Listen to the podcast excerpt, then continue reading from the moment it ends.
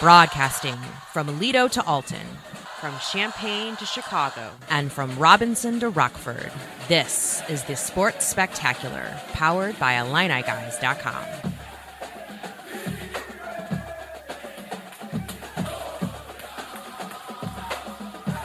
Another busy weekend. Glad you're here. Larry Smith, Mike Cagley, Brad Sturdy. We've got Patrick Quinn working audio for us. Uh, it's it's uh, homecoming weekend, guys. Uh, Wisconsin uh, in town. The Badgers uh, trying to get the revenge um, for the loss up in Madison to the Illini last year.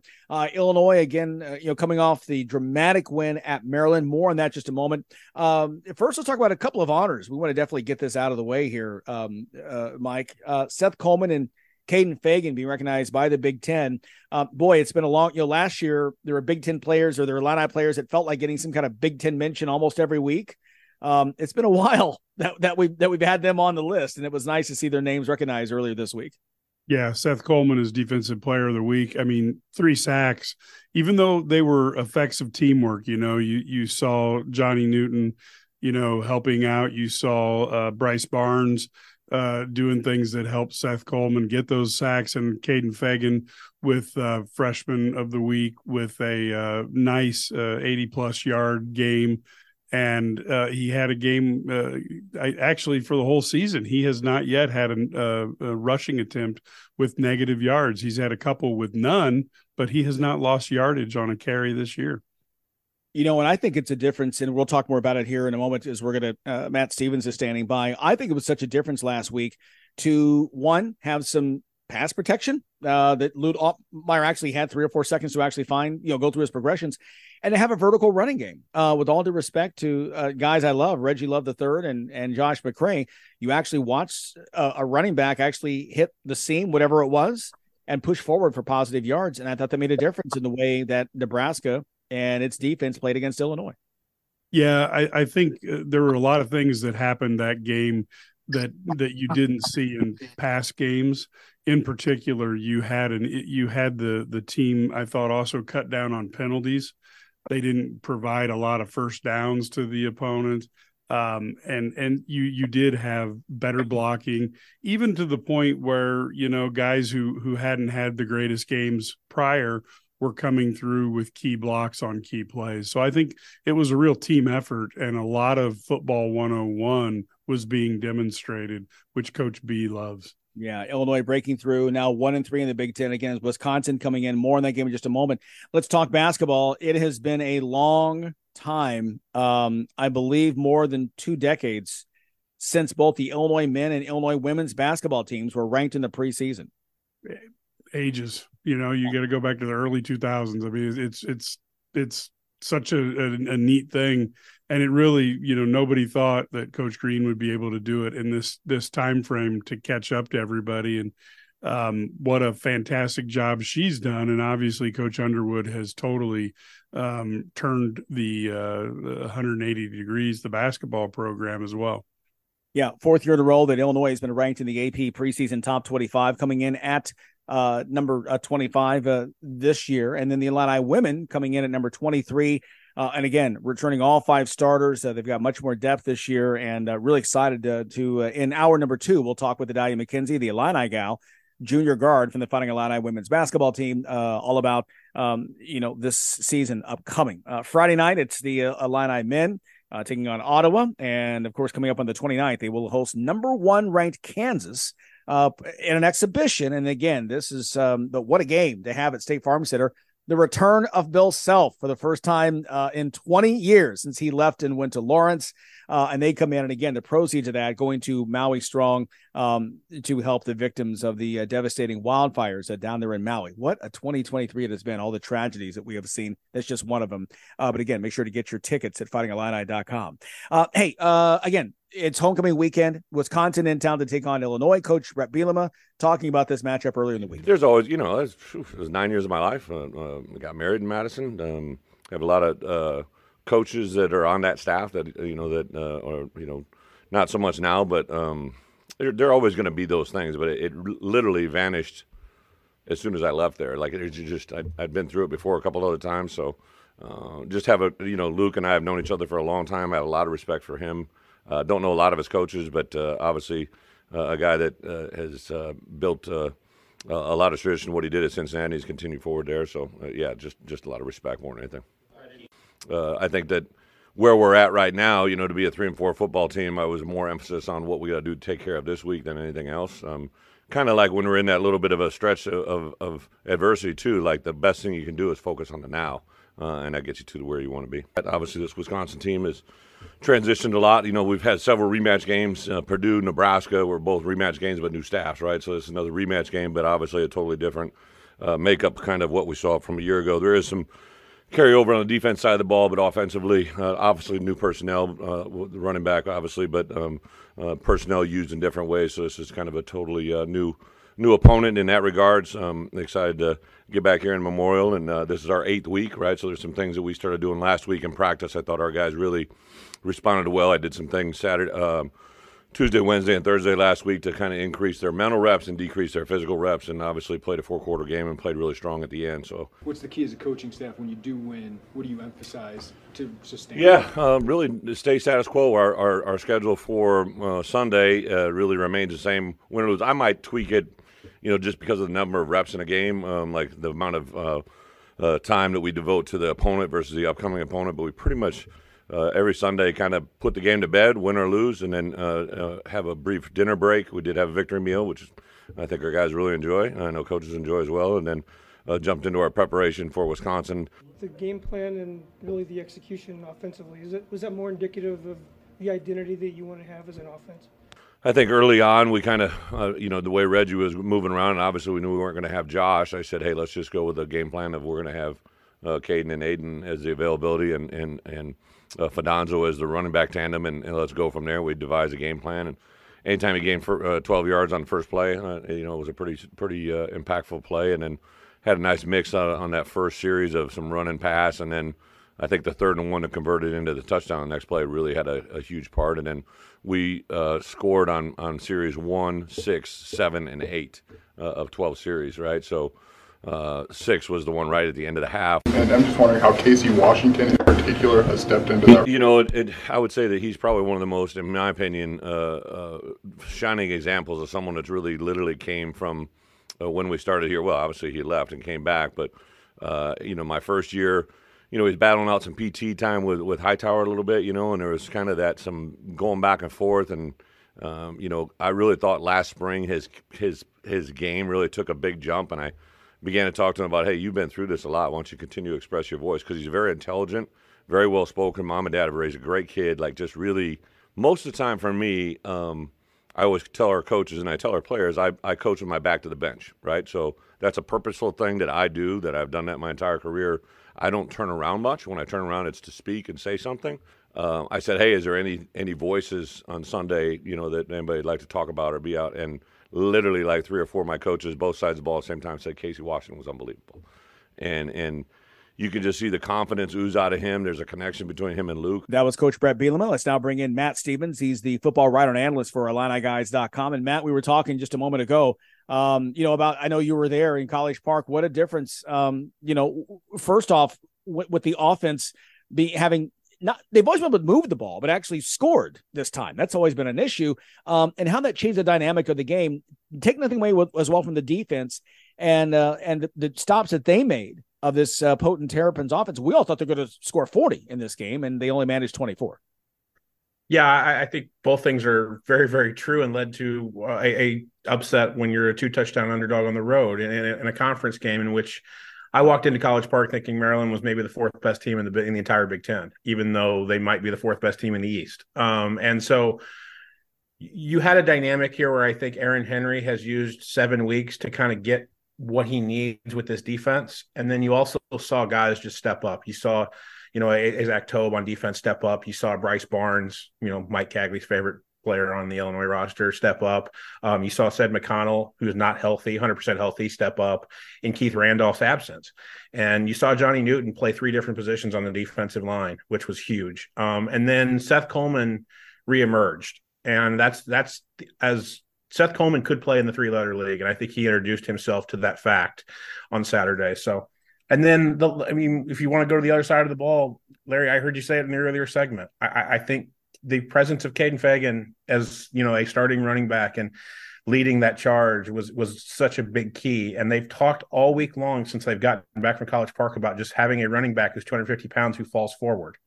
And suddenly, even if you get stuffed, it's second and eight. It's not second and eleven. And I, I mean, I know it's his first career start, and I know that he's going to have so many other opportunities to prove this later on. And I don't like to lay this, and I hate the actual basketball football comparison. But I asked Bret Bielema two years ago about what he said in his introductory press conference was trying to find his Ayo Dosunmu. And I'm not trying to be hyperbolic here, but Kaden Feagin has a really good shot to be that. And, and when you talk about all the things, highly recruited kid, turned down the likes of Notre Dame and some other big time Big Ten programs to come here and play running back, a highly sought out position for Bret Bielema, and is a local kid from from Arthur. And so all of those things line up to what Ayo was when he came to Illinois. Kaden has the absolute opportunity to be that for Bret Bielema and, and has the chance to be a, a, Doak Walker candidate by the time he's an upperclassman here for Bret Bielema. I really believe that he's that talented. And I told somebody coming home from College Park, there's so much youth on this offense. Imagine what they'll actually accomplish when they know what the heck they're doing. and it's it's it's actually kind of exciting to see that the president and the future of Illinois is kind of coinciding right now. Yeah, I thought the resurgence of the football 101 that we saw last year was good. Only one turnover, and that there should have been a defensive pass interference on that one. Only five penalties for 45 yards. And even things like the kick return games, you know, you had uh, Wilcher had a, a kickoff return for 43 yards. It seems like forever since we've seen that. And Isaiah Williams averaged 27 and a half yards per punt return those are things we just haven't seen. And now coach has to make that consistent. And the players can't get complacent that they've, you know, somehow won some sort of massive battle when they still have half the season left.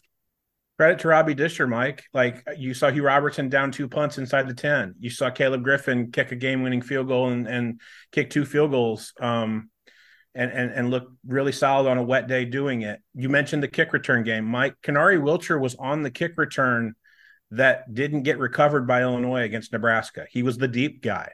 So you're seeing recognition from week to week from a 19 year old freshman of making a huge mistake and then making another big play. And that probably will never happen for him again. And yeah, he has the dynamic to be really special in that right away. So Robbie Discher, I thought his guys on special teams had a huge game. And I thought it was a huge uh, made a huge impact in, in, in, a game where you know I, I, thought you're right, Bret Bielema. I thought out maneuvered and out out out game managed the guy on the other sideline, Mike Locksley, in a, in a really really big way, and he did it by trusting his assistants. Um, you know, Barry Lunney wants to go for that fourth down and go uh, fourth down and one at the two yard line and says, "Hey, we can get it in the end zone here, boss." And Sure enough, after the timeout, Mike Locksley tries to ice Caleb Griffin, and Bret Bielema goes, "Oh, really? You're going to ice my kicker? Well, I'll just send the offense back out. We'll get seven. You know, and and I thought that was a huge. They've talked about the double dip where they get the touchdown at the end of the half, they get the ball back in the first, and then they go back and score again.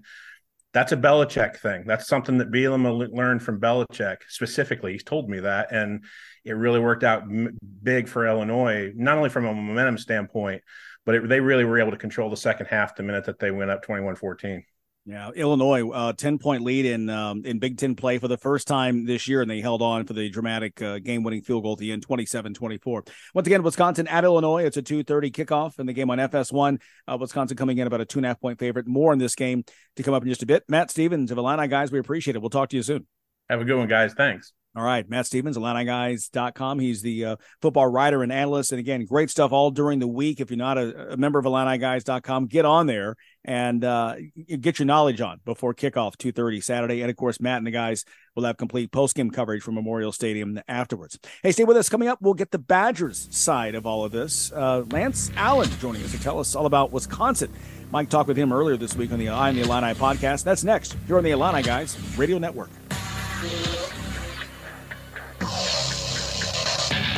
When life isn't easy, you need healthcare that is. You need OSF On Call Urgent Care. With OSF On Call Urgent Care, we make it easy to get affordable, quick, convenient care for minor illnesses and injuries when and where you need it. Reserve an appointment online or walk in for care 8 a.m. to 8 p.m. every day, even on holidays. Virtual visits are also available 24 7, 365. Get started today or find a clinic near you at osfoncall.org slash urgent care. Packages start at $29.99 a month with signed agreement. Restrictions apply. Speak to a representative for complete offer details. See Vivint.com for license details. Terms and conditions apply. Homeowners, if you're looking for the best in home security and smart home technology at a price you can actually afford, we have great news. Now you can get Vivint's award winning home security systems starting at about a dollar a day. U.S. News and World Report has recognized Vivint as the best professionally installed home security system of 2022.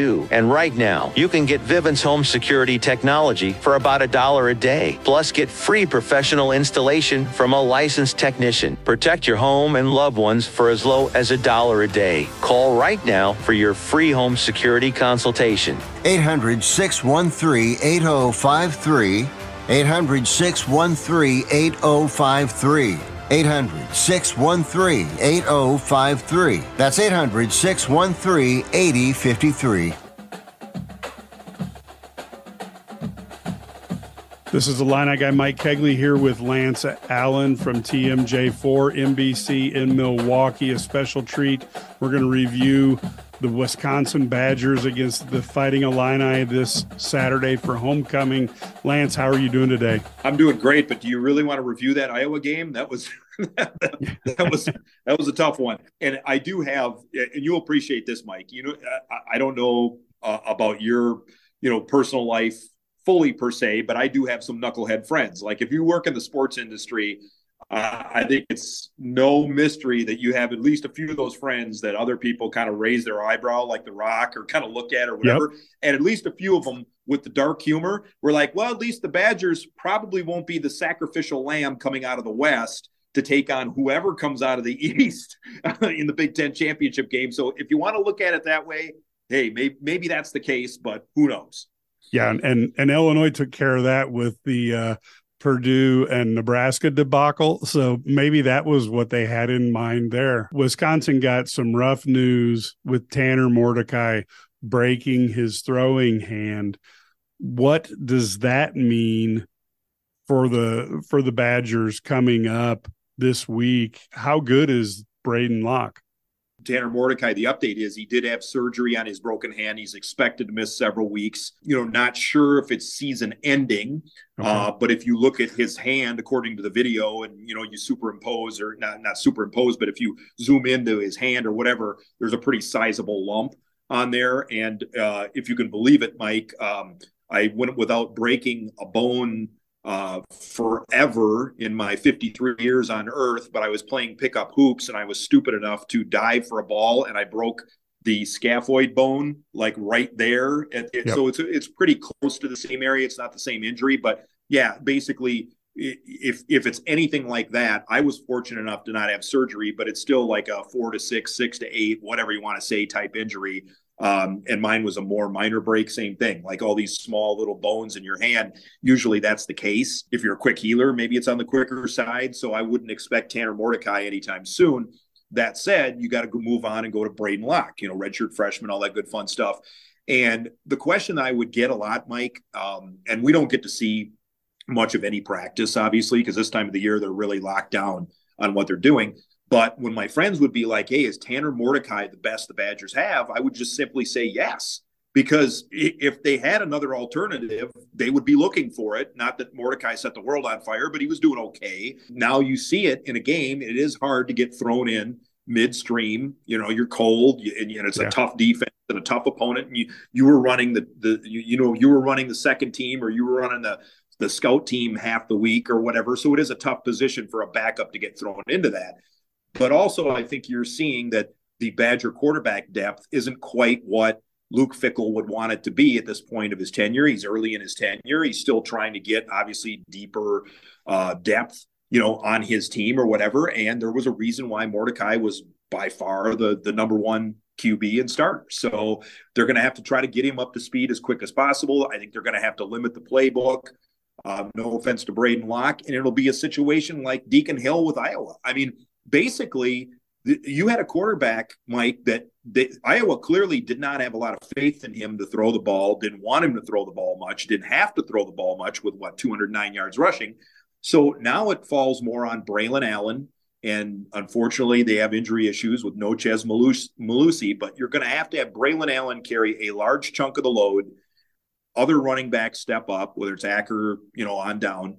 And then if you do throw the ball, it's going to have to be a lot of quick stuff to DK, a lot of quick stuff to Ashcraft, a lot of quick stuff, to, you know, to tight ends, whatever. It, it's going to have to be a more basic Wisconsin old school Barry Alvarez type offense, in my opinion, in order for them to kind of, you know, survive this stretch, however long it is.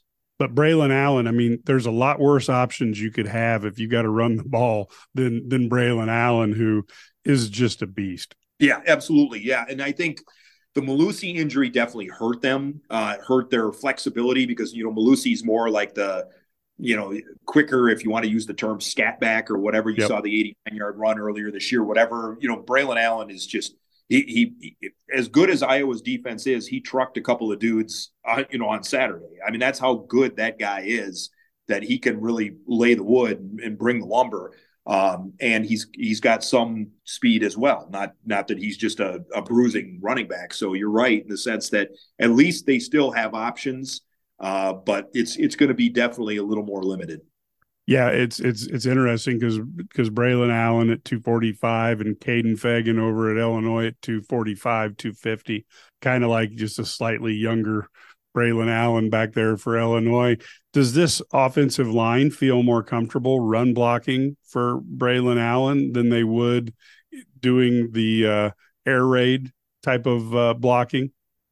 I'm going to lean toward that direction until uh, Luke Fickell gets his guys in there, so to speak, Mike. Um, and it is interesting because, you know, not that you can point fingers at any one person in particular, but I will say this.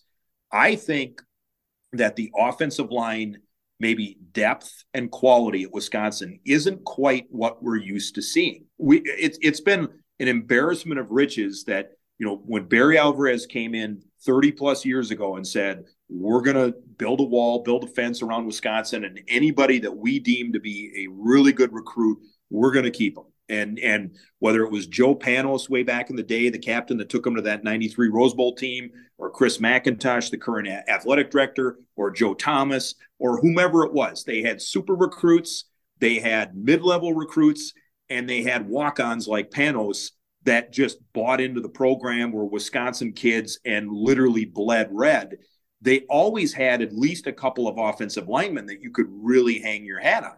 Now you've got a you know a couple of talented offensive linemen, but I think you know the last few years you've seen a few go to the league and the depth behind them wasn't maybe quite as strong as what it was in years past and i think that's where wisconsin football is probably in the offseason got to recruit a little harder a little better is some of these wisconsin kids that have gone to other places, um, you know, and there's some recruits next year that are going to Penn State or Minnesota or this or that or whatever. They kind of got to get back to that that bread and butter as far as the recruits they want. And what will be interesting going forward, Mike, and this is a whole different conversation for another day, is yeah, do you have to tailor your offensive line needs to more the air raid style, or are you what you are? Are you a Wisconsin you know, 300 pounders, as uh, Barry used to call them, the big palookas up yep. front? Do you have to kind of adapt your air raid system to what it is in this state? That'll, that'll be an interesting dilemma, I think, going forward. Yeah, that was probably the biggest thing that I saw uh, living up in Madison from 90 to 95. You saw these just massive people, and even 2010, probably, you know, you would see these high school kids at 330 pounds, uh, you know, they could drive block anybody.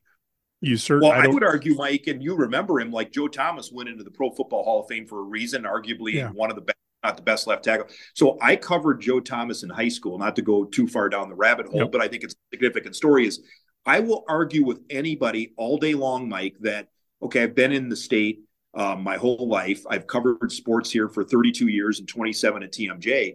Uh, Joe Thomas is the best athlete I have covered, period, in my time in the state as far as a high school athlete. When you look at the uh, defense that Wisconsin has, are they going to be good enough to hold teams down so the the quick and easy question would be yes, Mike, and I know you need more time filler than that, so I won't just say yeah. well, that's um, that's it. Thank you. yeah, thank you. Yeah, yeah, yes. Hey, it's, uh, I'm all Mr. Positive here. You know, so but the caveat is you still last I checked, if you if we want to once again be cliche ridden or just be very simple or whatever, the last I checked, you still have to outscore your opponent to win games.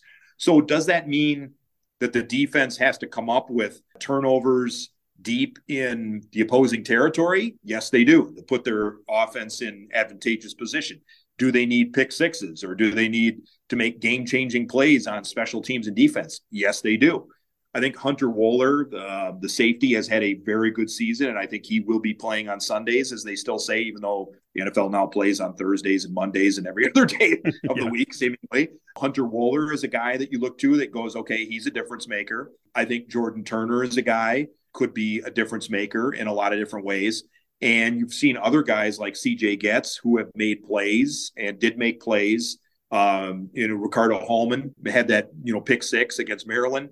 I think that yes, that, that the defense, they do have a very good defense. And the defense almost went toe for toe with Iowa.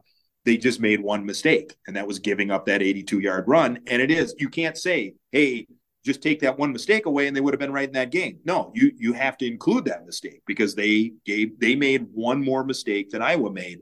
How has Coach Fickell been in terms of what you're seeing from him from the play calling and his game management this season? Overall, not bad, Mike. And that's what's maybe a little more puzzling, you know, when, when it comes to this is I think they probably thought that they could outscore uh, Iowa. I think they thought they could outpoint them, uh, to be honest. And I think that was – you know, sometimes you have to sit back and no offense to the players you have and no offense to the the, the program and the system and things like that. But it, yes, the transfer portal has kind of made things so that you can rebuild a team quicker or do certain things or whatever. But I think we're seeing it with Deion in Colorado, where yeah, they start off in a blaze of glory, but they still have a ways to go. Or same thing with, you know, when people come came at me and they were like, "Oh my word, you know, like Wisconsin should instantly be better." And I'm like, it's still even with the transfer portal and even though it's the Wild West and whatever, you still have to build chemistry, cohesion, the old phrase suck it up buttercup. Sometimes you have to kind of just know what you are um, and and say, okay, this is our identity. This we still don't have this true air raid offense where you're whipping it all over the place. I dare I say you know, the best days of that were Bret Bielema and Russell Wilson, and they didn't call it air raid, but every game would seem like Wisconsin was scoring 40 to 50 points a game. You know, even when they lost uh, to Oregon in the Rose Bowl, it was like what 45 38 or whatever. So, uh, right. uh, so arguably that was the best offense for the Badgers in their history. So you're not at that level yet. Well, hey, I appreciate it very much. Lance Allan from TMJ4 uh, NBC in Milwaukee. You're tuned in to the Sports Spectacular on the Illini Guys Radio Network. How would you like to get high speed internet for your home for less than $2 a day? That's right, for about 50 bucks a month, you'll get lightning fast internet. Are you paying less than 50 bucks a month right now for your internet? Then call Whole Home Connect right now for blazing fast internet at 50 bucks a month with no price increases, no hidden fees, no contracts, no upfront costs, no equipment fees. It's a great deal. And guess what? You can try it for 15 days. If you don't like it, you get your money back. But you're gonna love it, and you're gonna love the price. Internet for your home for 50 bucks a month. That's less than 2 bucks a day. Plus, no contracts, no upfront costs, no equipment fees, and our 15-day guarantee. Call now. 800-215-0341. 800-215-0341. 800-215-0341. That's 800-215-0341. How is your car payment treating you? What if I told you you could make a free phone call right now and reduce your car payment by as much as $83 a month? Look at your car payment closely You could be paying as high as 20% interest. Rate Genius can help you reduce your car payments by reducing your interest rate to as low as 2.48% APR. We can refinance most existing car loans or leased cars, new or used, and save you money every month. Put more money back in your pocket. The call is free to find out how low we can lower your car payment. Five minutes of your time right now could save you hundreds of dollars a year. Call Rate Genius now. 800 425 1161. 800 425 1161. 800 425 1161. That's 800 425 1161. Not all applicants qualify for a loan or rate savings. Actual offer terms, including APR, are determined at the time of your application based on creditworthiness, value of the factors. What's the best way to get rid of a timeshare that you don't want? Call the Timeshare Exit Hotline. We're a group of attorneys that help customers legally exit their timeshares. It's an easy process. We guarantee results or you pay nothing. Exit your timeshare today. Call now. 800 715 6093. 800 715 6093. That's 800 715 6093. You're listening to the Sports Spectacular, powered by IlliniGuys.com on the Illini Guys Radio Network. Now, let's get back to the studio. By the way, be sure to check out IlliniGuys.com for all things going on Illini, um, including uh, Friday night's basketball game, the exhibition against against Ottawa. Guys, I didn't know Ottawa had a team. Uh, but I guess they do, and and and they they play basketball. Um, you know, good to get this Illini team back on the court again. And they're not in Canada, so there No. you go. No, Or Kansas. It, it is. It, it is good, and, and you know this is a, a very deep team, and you're going to see a lot of different lineups, and they're going to play 12 guys, 13 guys. Um, you know, 12 scholarship players, all talented kids, so they're going to be battling for the uh the PT. Yeah, this is a little bit like the '80s. You got the the basketball team starting up.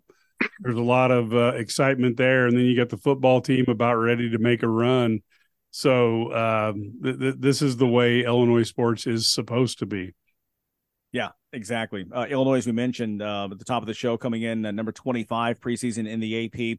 Uh, and again, for all of your coverage uh, on that game, be sure to go to IlliniGuys.com, full coverage of that, and and we'll talk again. And by the way, don't forget, a week from Sunday, um, it's the big game, the big exhibition game. Number one, Kansas coming in, the return of Bill Self uh, to take on uh, the, the Illini um, in a game that to benefit the uh, the proceeds uh, going to benefit um, the Maui relief and the wildfires that we have not forgotten about our friends uh, out in Maui.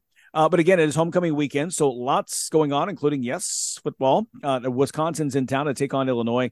Illini trying to get back-to-back wins after the thrilling win over Maryland a moment ago. Uh, should say last week. Uh, earlier this week, moment ago, uh, earlier this week, uh, it was defensive coordinator Aaron Henry uh, talking, and uh, boy, the win felt like just a moment ago, but uh, it's now been several days. Here's Wisconsin. Here's Coach Henry. the backup, he can throw it, man. Um, I think it's Braedyn Locke. I think that's his name, if I'm not mistaken. But um, I know Coach Longo recruited him out of high school. I know um, he had a chance to go to UNC and end up going to Mississippi State. And I know that when he got in the game, the offense did not change, right? Um, the kid has a cannon. He can let it fly. Um, obviously, that that sucks for Tanner Mordecai, man. I mean, he was having a really good year. Um, I, I was really looking forward to, to going against him. Um, he's a really good competitor. Um, you can tell um, their offense was clicking on all cylinders because of him, you know, um, just because of the way he's able to kind of make things go, you know, and he was throwing it around, he was handing the ball off, he was running the ball. I mean, he did some everything. And so um, I, I know it's it's going to be a tough challenge for them, right? They, they got a, a, a newer guy coming in, but that's that's Coach Longo's system, and and it's not predicated around one player, you know. Um, but I do know that um, the operation of what the quarterback does is massive. But um, um, um, this young man, he can he, he can let it fly. He can throw it. He runs really well. I mean, I, I don't I don't I don't foresee it being much of a, a, a drop off in terms of you know um, what they're going to ask him to do. Obviously, he hadn't taken as many snaps, but I'm going to prepare for him like Tanner Mordecai was quarterback. Aaron, what did you learn about Tyler Strain, who, who maybe lost that starting job and then just thrown in, bigger receiver and makes some really critical plays there? Tyler, who's Tyler, as I've always said, Tyler Tyler's extremely resilient. You know, um, you know, during the week of practice, with all our young defensive backs, we, we try to put them in a pressure cooker, man. We try to we try to make it so that it's really tough and really challenging for them in practice. And when games come, they're a little bit easier. Um, I will say this: our our offensive look team may be one of the best look teams in the country. Um, I mean, the look that Colin Dixon is given, right? The look that the look that Kafka Jones is given, Ian Pugh, um, um, Weston Adams. I mean, they do a phenomenal job in trying to replicate a lot of these wideouts, and so that was partially a testament to what Tyler was seeing all week in practice. And then obviously his opportunity came, and that's just that just speaks to him. That speaks to kind of the culture that we're constantly developing, right? You you don't know when your number's going to be called called, right? You may not go in as a starter, but when your number's called, you got to be ready. And I think, um, right, it happened to Tyler last year, happened this year, right? I know everybody wants to walk out there and and, and be the and take the first snap, right, so they that they're a starter, but he played more snaps than any other guys who was in rotation with him. So in my mind, he is a starter, right? Um, although he didn't take the very first snap, I'm just extremely proud of the way he responded, the way he handled things, um, how he tried to coach the younger guys up. That's always really good to see, and that's typically a sign that that you got a very special program. Coach Aaron Henry talking, defensive coordinator. And by the way, guys, we should mention um, great honor for Johnny Newton. He was an AP preseason first team All American clearly everyone impressed with what he's done so far. He's a mid-season All-American as well, first teamer. Yeah, that's that's amazing, right? I mean, that's that's big time, and that's why he's probably looks like he's going to go, you know, somewhere up very high in the draft, possibly in the first round. And he, he just gets stuff done. He does take up a lot of pressure off everybody too, because he's usually getting double. Well, actually, he's usually just getting held.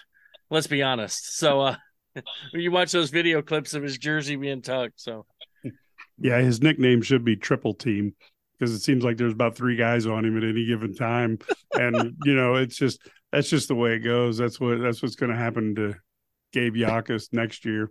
That's right. You know, his turn. it's not so fun when it's your turn. That's right. Gabe's watching like I'm gonna I'm gonna take advantage of this while I can, baby. You you guys focus on him. I'm gonna go get this quarterback. Gabe Jacas, uh, by the way, standing by. Let's bring him into the conversation. Sophomore linebacker for the Fighting Illini, uh, presented by HX Home Solutions each week. Uh, HX Home Solutions, by the way, mention IlliniGuys.com when you give them a call, uh, and you get a thousand dollars off your project. HX, uh, happy to bring Gabe in. Hey, Gabe, how about that? Um, you know, your teammate Johnny Newton getting uh, more love here at the midseason. Yeah, uh, you know, Johnny's a good player. I'm just uh, really excited and happy for him and seeing where the team has gone for him so far. You know, as you said, you know, everyone's triple team, double team, teaming him, so he's just a good player. So all well deserved from for him. Gabe, how important was it to get that win on the road at Maryland and, and just to kind of right the ship for you guys, make you, I, I don't know, feel better about yourselves, for lack of a better term? Yeah, it was a really big win. I feel like everyone needed that win, you know, just give us that extra motivation. And clearly we wanted it more than Maryland. And then just to set us up for the rest of the season, just to know that we can play with anybody, um, you know, any any given Saturday. So it was really good feeling. I'm just excited to see where the season goes from here on out. How exciting was it when you got to see the offense? You know, you guys are – are having a good game. You got to see the offense bust that ball over in a goal line situation. And you know how hard the offense has been working on getting better at executing. Was it was it uh, a, a big moment for you guys to see them get that touchdown? Uh, which one? The when the the the fourth down uh, right before the half there to oh, make. Oh yeah, that was you know it was it was it was good because I feel like we needed that. You know, you know our offense has been um, focusing on um, converting on short distance, third and one, fourth and one. So getting that touchdown was a really good um, moment, momentum for us and set us up for the half coming out. Talking with Gabe Jacas, the Illini guy here on the Illini Guy Sports Spectacular, presented by HX Home Solutions. And Gabe, I'm curious. Um, you know, we've talked about in terms of, you know, not just losing some games, but kind of the the way the team lost these games, right? And and and maybe some some fans questioning, maybe there's some questions, I'm sure, some conversations being had, right, behind closed doors. Um, how important was it not just not just to get the win, but to get this win the way that you did, you know, I mean, the first time you had a 10 point lead in, in a Big Ten game, and then to hold on and let's listen. We talk about the offense. Credit to your defense because everyone kind of going in said, "Oh my goodness, Maryland's going to put up 40." And you guys held yeah. a pretty offensive team to only 24 points. So talk about in terms of not just winning, but the way that you won the game and what that means. So, you know, Coach B, um, everyone focused on how not to lose, but not a lot of people focus on how to win. So that was our focus point going to this game and knowing how to win and knowing how to, you know, be able to finish, play uh, four strong quarters. Um, you know, that's pretty much what's the focus point and on how to win against Maryland. Just playing a, a good four quarter game. Uh, Gabe is you know you win win this game. You get a big. You got some freshmen who had to step up. Kaden Feagin had to step in and, and be your, be the running back. You've had other guys throughout this year have to kind of come in, inexperienced guys. And how do you help them uh, through this process as a guy who went through this last year, where you were the young guy coming in, and now you're you know I know you're only a I know you're a sophomore only, but you've got some experience. How do you help those young guys in these types of situations? No, just pretty much motivating them, just um, knowing that you know they're they're really good players, and most of the time people just need to know that you know hearing that from other people that you're a really good player, you can do this in the Big Ten, the Big Ten West, or the Big Ten East. Like you can do this, and just trying to motivate those guys, knowing that they can do it. Um, you know, Kaden Feagin is a really good player, and he pretty much showed his traits on the field last Saturday. I'm just really excited for him and seeing where he can progress during the season. And he's only to get he's only going to get better from here on out. So you guys had a fantastic game against Maryland and a great win. How do you guys stay hungry for the next game against Wisconsin? You know, pretty much going one and zero oh and knowing that we wanted more than them. Um, just taking it one play at a time. You know, that's just showing that we wanted more, pretty much. I could say. It certainly feels like, and we've talked before um, that you know, a little there's a little different swagger, a little different you know, spark to you when we talk to you after a win than than, than after a loss, right? So, yeah. Um, I and I think too, what's cool is that it, it puts you guys back in bowl contention. You lose that game, reaching a bowl game would have been would have been harder. Um, but now you know some of those goals are still there for you guys. Yes, sir. Very much there. Very much possible. Yeah, is there a, so when you set this goal, what I know you're going one game at a time, but do you look ahead and say, hey, we could do this? Is just now it's like fighting to get a bowl, or is it still saying, hey, you know, we went out, we got a shot at this this uh, division? Uh, no, I try to look ahead. I just pretty much try to go one and zero, oh, or with the team, we just try to go one and zero oh each week. Um, obviously we want to go, you know, you know, as far as we can go, but we just try to focus on each game at a time, and not try to focus, try not try not to go ahead in this in the season. All right. Well, Gabe, look, we will be uh, watching on Saturday. It's a 2:30 kickoff against Wisconsin, homecoming, uh, all the attraction, everything else coming in. Uh, looking forward to the walk uh, into the stadium, into uh, Memorial Stadium. It's going to be a great day. Gabe Jacas, go get him. Uh, you got lots of help around you, obviously, and uh, get that W. Yes, sir. Thank you. All right. Gabe Jacas, he's the Illini guy right here on the Illini Guy Sports Spectacular presented to you each week by HX Home Solutions. More details on the $1,000 deal uh, coming up in just a few seconds. Hey, stay with us here. We've got a lot more to come here on the Sports Spectacular. Heard all along the Illini Guys Radio Network. Hi, Larry Smith here with details on a special Illini Guys deal with one of the premier home building and remodeling companies in greater Chicago, HX Home Solutions. If you live in the Chicago area or if you know someone who does and your home or business is in need of attention, Call HX, tell them you're with the Illini guys, and get $1,000 off your project. They offer full residential, commercial, and industrial remodeling and new construction services, and only use the best in class products with the top installers. Get $1,000 off with the Illini guys discount. Why HX? They're experienced in business since 1950. They're respected, an A rating from the Better Business Bureau, and over 100 five star reviews on Google. They're elite. They use only top materials like James Hardie siding. I have Hardie plank on my own home. It's durable, looks good, and increased the value of my home. Marvin Windows, hail-proof Euro Shield roofing, and much more. And they finish on time. None of this stuff sitting in your driveway weeks after they were supposed to be done already. The Illini Guys discount is available to anyone listening to this message. Their number is 224 880 6000 and their website, hxhomesolutions.com. Be sure to mention the Illini Guys to get your discount When life isn't easy, you need healthcare that is. You need OSF On Call Urgent Care. With OSF On Call Urgent Care, we make it easy to get affordable, quick, convenient care for minor illnesses and injuries when and where you need it. Reserve an appointment online or walk in for care 8 a.m. to 8 p.m. every day, even on holidays. Virtual visits are also available 24 7, 365. Get started today or find a clinic near you at osfoncall.org slash urgent care.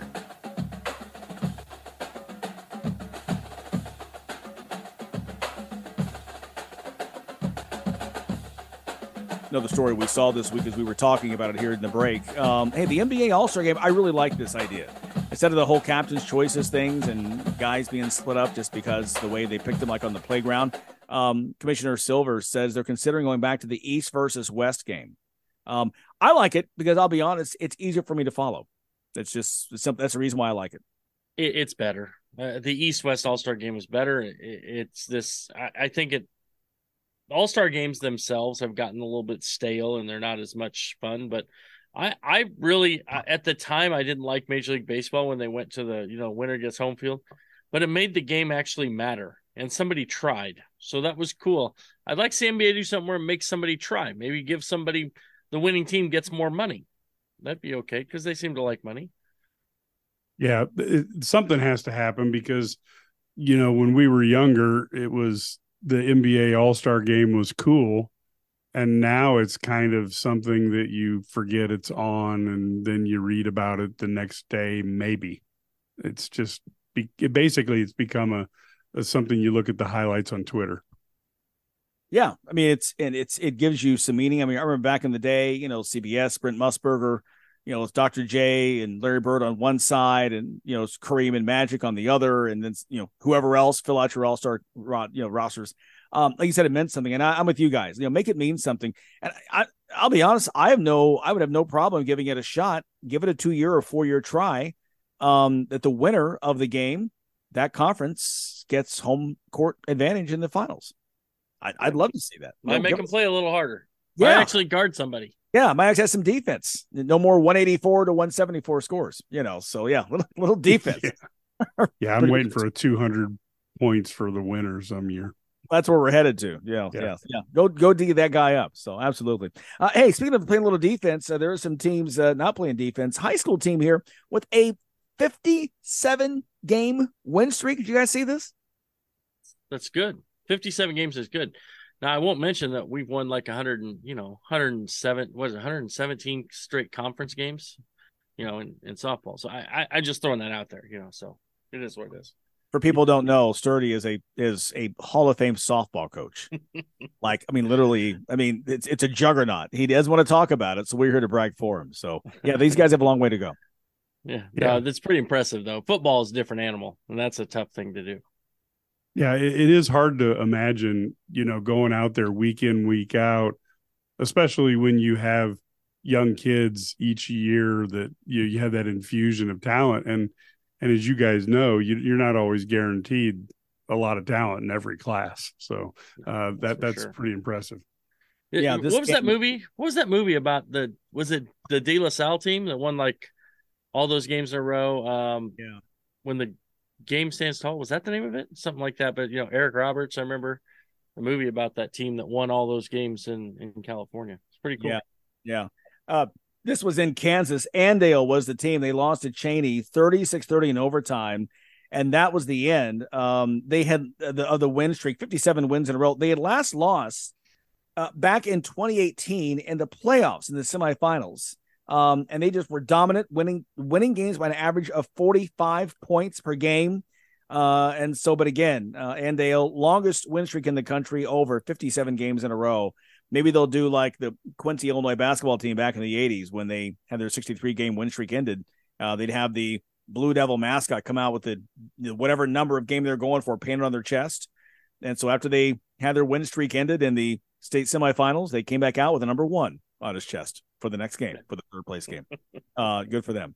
Um, hey, I know this is really one that really is just a dagger to to Keg's heart, but Showtime and boxing. Did you see this? Yeah, the, the, the for the first time in 37 years, they're out of the boxing biz, and and essentially for the first time that I can remember as a boxing fan, Showtime and HBO now are both out of boxing, and you know this whole thing where the big fighters want a ton of money to fight guys that that they who almost have no chance of beating them has kind of almost killed the pay-per-views. And now no a lot of the the networks don't want to broadcast it anymore which makes you wonder if espn gets out of the game how do you build the stars that you get to the pay-per-view level? I think boxing is going to be in some trouble over the next decade if they can't figure out how to get their house in order mike it's a it's almost a sideshow now the the, the most lucrative pay pay per views have the Paul brothers and Dillon Danis fighting or KSI. You know, I mean, just it, it's not boxers, and, and, they make they're making bank for this stuff. So, what's the incentive? The the guys who are social media, TikTok, YouTube, whatever stars are getting more buys than guys who are legit boxers. I think that's a concern. Yeah, guys who are legit boxers need to fight each other they need to fight people who can actually beat them because people will pay to watch when they don't know who's going to win. All right, keep it here. More to come after this.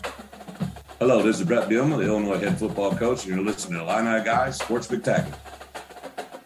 Welcome back to the show. Uh, you know, obviously, sports, college sports, no shortage of scandals. One of the biggest ones we've seen here in the last month, no question, out of East Lansing, Michigan. Uh, Mel Tucker, finally, officially, as we mentioned um, last week, is no longer the head coach of Michigan State. Uh, now, of course, the question is how much of that, roughly $80 million, will he get on that contract? One of the most bizarre stories of the year. Um, all over from the beginning, and he's joining us now. Kenny Jacoby, he's an investigative reporter for USA Today. Kenny, great to have you on. Let me just say, first off, um, great work on this story. Um, there's so much to cover. Take us back to, um, I, I, guess, kind of the the beginning. What what kind of you know this was going on, right? And no one knew anything about it until you guys broke the story, which is why we need good media. Hello, thank you. Uh, the fourth estate. Um, what was the what was the clue, the the tip that kind of got you guys started on this? Yeah. So, um, as you noted, the the investigation into uh, this complaint by Brenda Tracy uh, actually was received by the university's Title IX office in December 2022. Um, and of course, the public didn't find out about it until our article uh, in uh, early September this month. Um, so, I had learned about the case uh, actually in May. Um, Brenda uh, reached out to me um, I've known her for several years uh, through some of the work that I do for USA Today, uh, covering the types of issues that also intersect with the work that she does. And she informed me about uh, the situation uh, with Mel Tucker and that this investigation was going on. Um, uh, about a month later, she asked me to start uh, if I would prepare a story in the event that one news were to get out about the investigation before uh, it had completed, and she wanted to be prepared in the event that that happened. So in June, uh, she gave me a copy of the investigation report under embargo. I started writing a story um, with the idea that we would publish it after the hearing and and the case was completely resolved. Uh, we started hearing lots and lots of rumors uh, floating around about the case, some of which began to include her name. And it was at that point that she decided uh, it's not worth waiting any longer. Uh, let's just get the story out there. And so that's why we decided to publish it when we did. Obviously, this is like a very, um, I don't know, a, a touchy subject. Like a, it's a, as you kind of fight, kind of go through this, is this what is what is the mindset here? Are you i mean when you when you started what was your reaction? Like are you just kind of shocked by this? Or are you like i mean how, how did you go through this from a your mindsets idea? Yeah it was really shocking uh to hear at first. I mean uh for for one just because of the the allegations themselves are are just so uh, unusual, just not the type of thing that you hear every day. Uh, but also because of the sort of cast of characters involved in this story. Um, you know, you have uh, Mel Tucker, who is one of the highest paid coaches in all of college sports. Um, and you have Brenda Tracy, who is this national leading voice on, on the issue of, of sexual misconduct and gendered violence, particularly in the sports arena and that this all has, was taking place at Michigan State University, uh, which you know has this reputation for mishandling one of the worst sexual abusers in American history, in Larry Nassar. Um, and so all those kind of factors, just as a constellation together, it, it was very surprising to hear at first. Um, and uh, we tried to tell the story just by delivering the facts without trying to put any spin on it. Did you face any resistance from folks at Michigan State or or you know people around Coach Tucker? Well, it's interesting. You know, we didn't directly interact with Michigan State uh, or Tucker until really the last minute. Um, you know, when Brenda Tracy gave me a copy of this investigation report, um, I pretty much started preparing a story, but I didn't want to tip everyone off that that I had been working on it. Um, so I did so pretty much, you know, in quiet um, by myself. Uh, I didn't reach out to anyone for comment, and I was just for a while. The story just sat there, waiting, you know, for this case to to progress.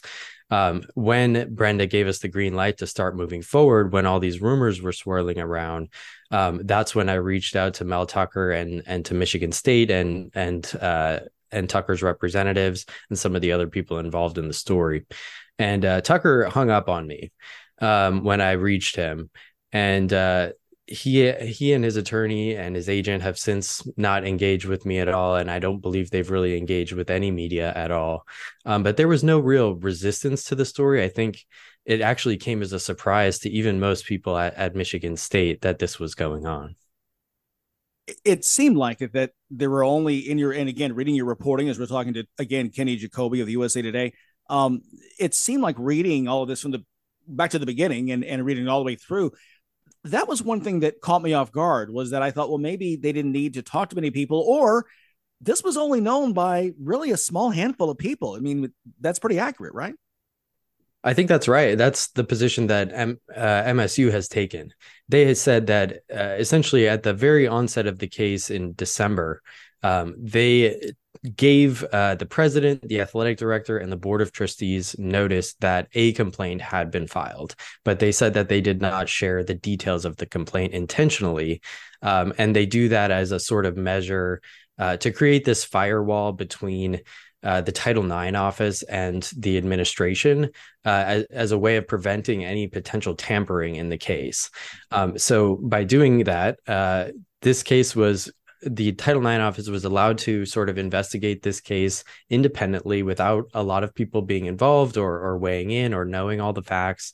Uh, and they kept it that way really throughout. And I, I, think it probably would have stayed that way all the way up through the hearing um, if we had not come out with our story sooner.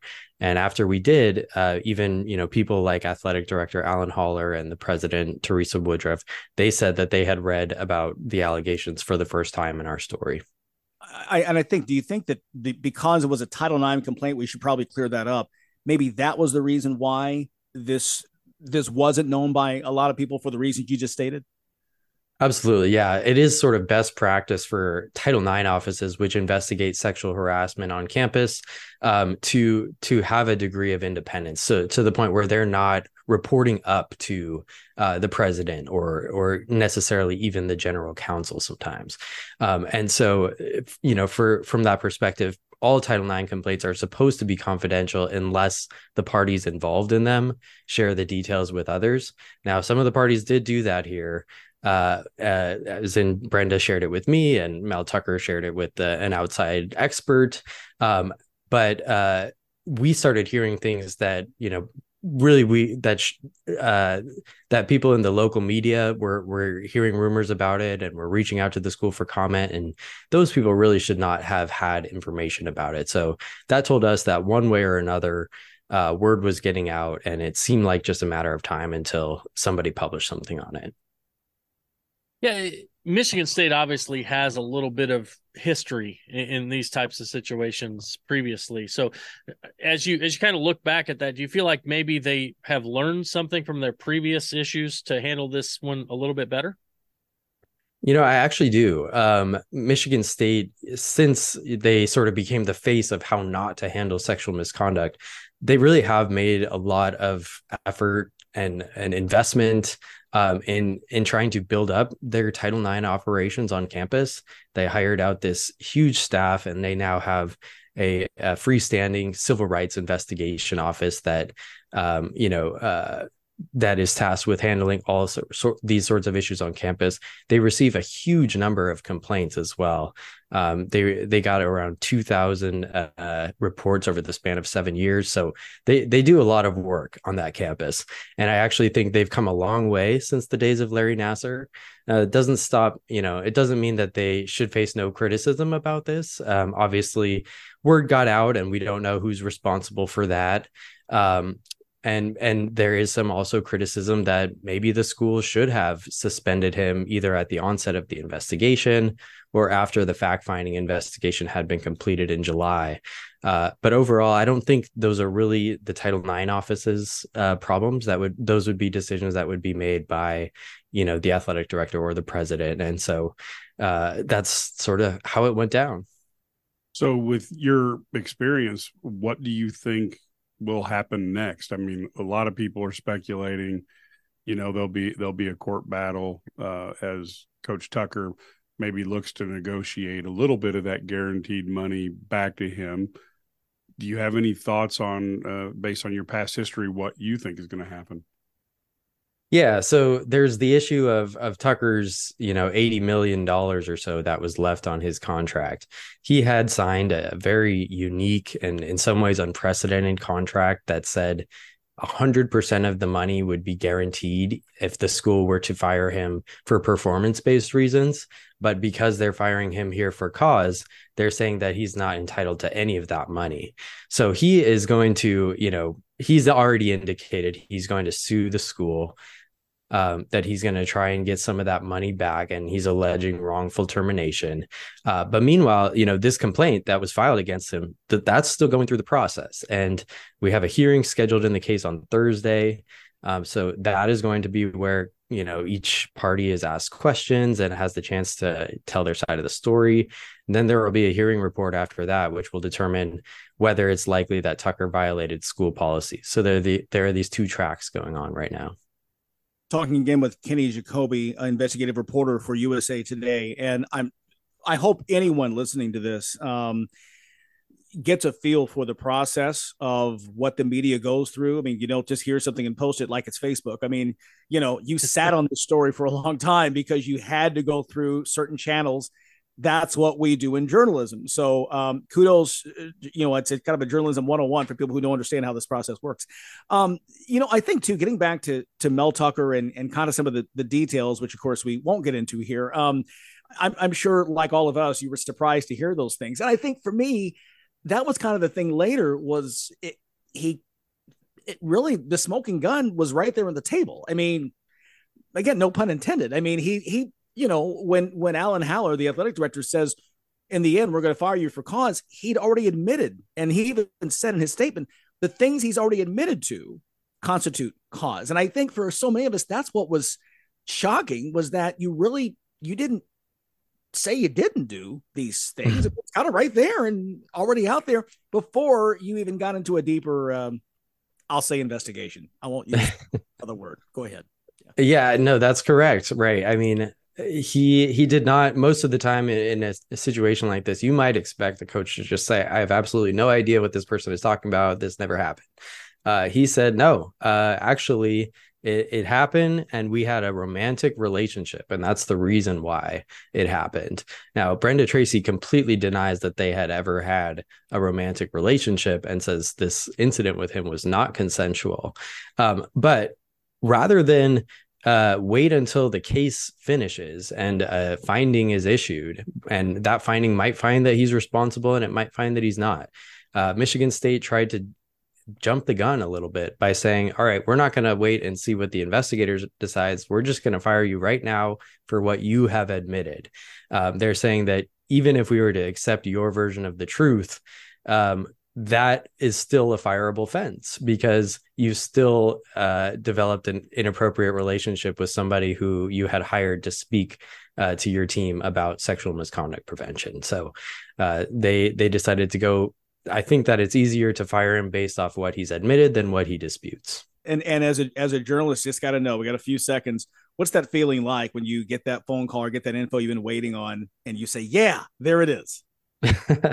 I mean, you know right away that it's going to be a big story, right? It just it just has that feeling about it. Yeah, this is so cool, and we feel like we are cool kids. You spent time with us, Kenny Jacoby, investigative reporter for USA Today, again, who was all over this um, the Mel Tucker scandal, um, and it was uh, his reporting that got this going. Hey, Kenny, congratulations again, great job. Appreciate your time, and hopefully, as this develops, you'll come back and give us an update.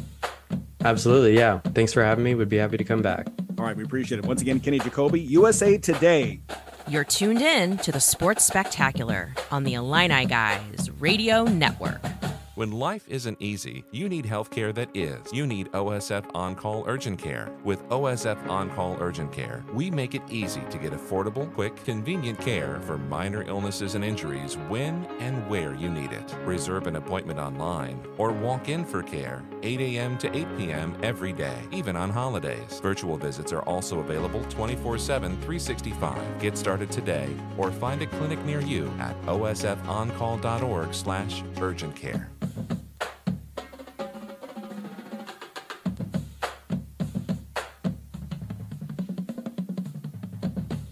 She's the Illini gal, joining us as always on the Illini Guys Sports Spectacular. Adalia McKenzie, the Illini gal, junior guard for the Fighting Illini, the preseason ranked Fighting Illini. First time uh, since before Adalia was born that the Illinois women's team finds itself in the AP top 25. Um, uh, 23rd in the poll. Adalia, what was your reaction when you heard about it? I was like really happy you know, like every team, that's well, it should be a goal, you know, to be ranked. Like that's a huge thing, but to make it into the top 25, it's like I feel like it shows a lot about our progress and you know what we did last year. So it was really really good thing to see. What was the response of uh, the team and the coaches when that came out? Because that, I mean, if you think about that, the last time that happened was November 6th, 1999, Larry and I can remember approximately what we were doing November 6th, 1999. We know you can't. So, how was the rest of the team?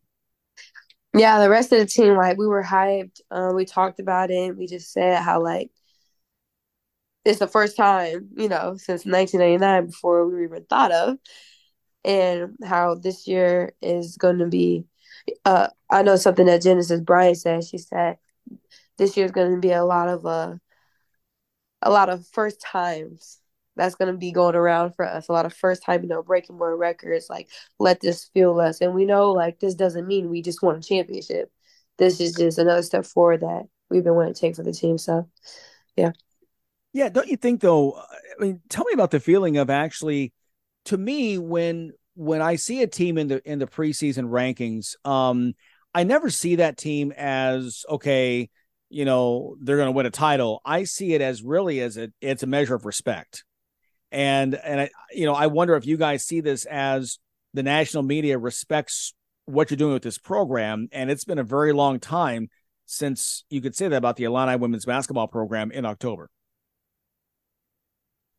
Yeah, uh, I like how you said it. Um, talked about respect. I feel like that's another thing you know we talked about because our history hasn't always been you know the best with respect because of our lack of success, but we earning more respect. Um, you know, as time goes by and as the success, success that we have. So it's good to see that we are respected, but there's still more respect to be earned. I feel like respect isn't like a destination, it's something that's like a continuous thing, you know, you just keep earning it. Cause I feel like you could lose respect or lose that, lose that love like quick, you know? Well, with with Iowa at number three, and um, Ohio State at number seven, Indiana, you know, around ten, and you know, with uh, uh, Maryland around fourteen, it gives plenty of targets for you to um, earn even more respect this season. Yeah, that's something that keeps me and keep us excited.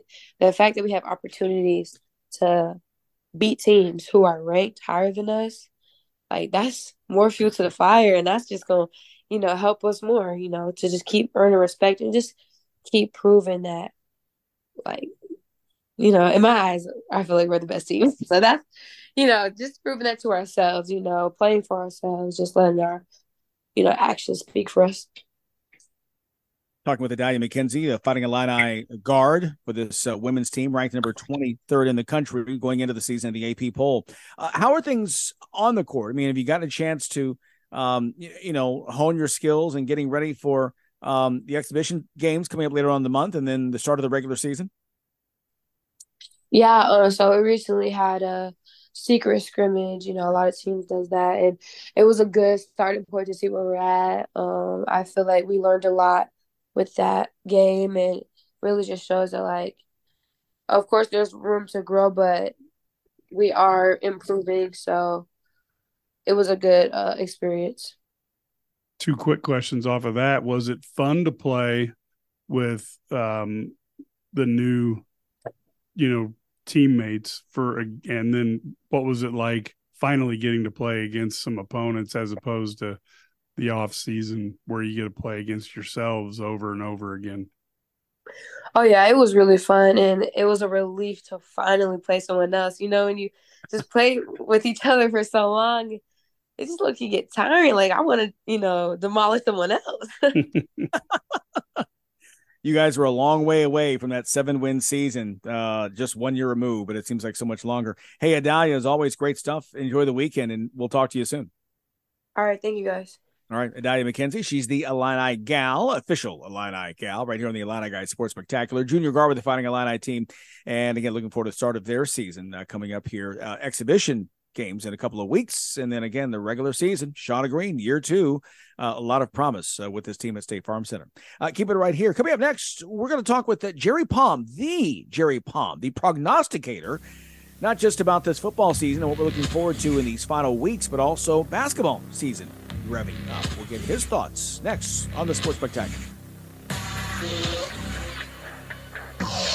Hi, Larry Smith here with details on a special Illini Guys deal with one of the premier home building and remodeling companies in greater Chicago, HX Home Solutions. If you live in the Chicago area, or if you know someone who does, and your home or business is in need of attention, Call HX, tell them you're with the Illini guys, and get $1,000 off your project. They offer full residential, commercial, and industrial remodeling and new construction services, and only use the best in class products with the top installers. Get $1,000 off with the Illini guys discount. YHX? They're experienced in business since 1950. They're respected, an A rating from the Better Business Bureau, and over 100 five star reviews on Google. They're elite. They use only top materials like James Hardie siding. I have HardiePlank on my own home. It's durable, looks good, and increased the value of my home. Marvin Windows, hail-proof Euro Shield roofing, and much more. And they finish on time. None of this stuff sitting in your driveway weeks after they were supposed to be done already. The Illini Guys discount is available to anyone listening to this message. Their number is 224 880 6000 and their website hxhomesolutions.com. Be sure to mention the Illini guys to get your discount. Life can be full of risks. One thing you shouldn't take a risk with ever is your family's health insurance. If you're self employed or you now need affordable health insurance, you need to make this free call right now and see how the Health Insurance Helpline can help you get it. We specialize in helping the self employed and people just like you that need affordable health insurance to get it. We have short and long term health insurance plans, and some even cover dental, vision, and prescription drugs. Don't take a risk with your family's health insurance. It's not worth it. If you're self employed or now need affordable health insurance, call right now and learn for free how to get it. Listen, affordable health insurance plans for everyone just like you are a free phone call away. So give us a shout right now. 800 373 8414. 800 373 8414. 800 373 8414. That's 800 373 8414. You're listening to the Sports Spectacular, powered by IlliniGuys.com on the Illini Guys Radio Network. Now, let's get back to the studio. Joining us now from CBS Sports, senior writer Jerry Palm back on the show. Jerry, good to see you again. That's good to be on again. Yeah, yeah. Hey, listen, let's talk a little. Usually we talk basketball. We'll get to that in a moment. Uh, let's talk football. We're halfway through. Most of the teams have played half their season at least, if not a little bit more than that. What do we know now that we didn't know back in August? Well, we've had some teams that surprised this year so far. Uh, I think you know Georgia and Michigan being at the top is not a surprise, but right behind them you've got Florida State still undefeated. You know Clemson sort of the perennial favorite in that league, and Florida State has already won that game at Clemson. Uh, started off with an impressive win over LSU and still undefeated. So, um, so they've been a surprise. Oklahoma has been a surprise. Actually, Texas. I mean, it's hard to think of those two as surprises, but Oklahoma was bad last year when Brent Venables' first year. They bounced back really nicely. Texas got off to a really strong start, winning at Alabama and then losing to Oklahoma in the regular season matchup. I suspect we'll see another. Uh, the Pac 12 has been really strong this season, uh, more top to bottom uh, you can go almost nine deep, I think, in that league now with teams that are capable of winning big games. Uh, and you can add Arizona to that list this week after the win at Washington State. So um, it's been a really good year so far in college football, and it's nice to see some of the new uh, teams, I guess, fighting for playoff contention as opposed to a lot of the old names, which are, of course, still there. You know, this weekend we saw USC get really have its defense put into a blender and ground up by Notre Dame.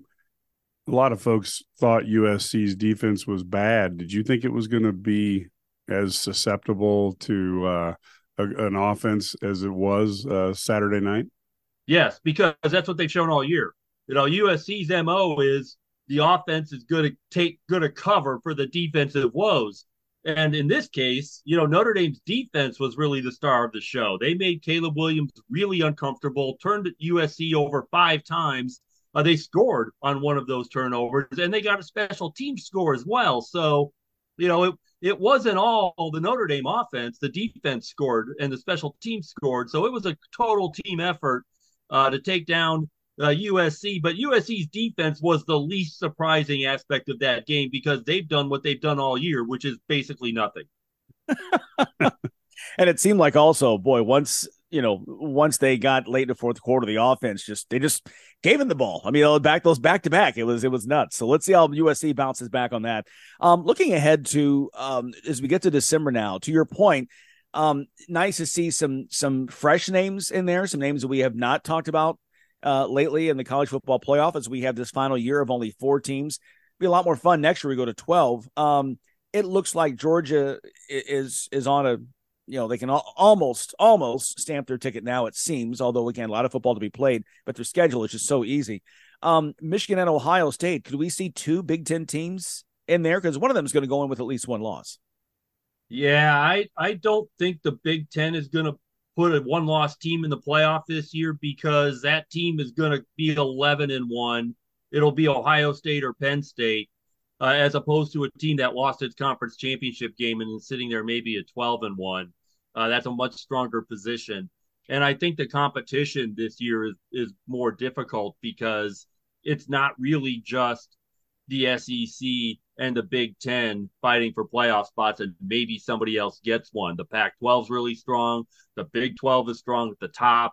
Every league has got a chance to put someone in the college football playoff this year. And I think the committee's going to have some difficult decisions. Uh, but I think it's going to be hard for any conference to put more than one team in the college football playoff this year.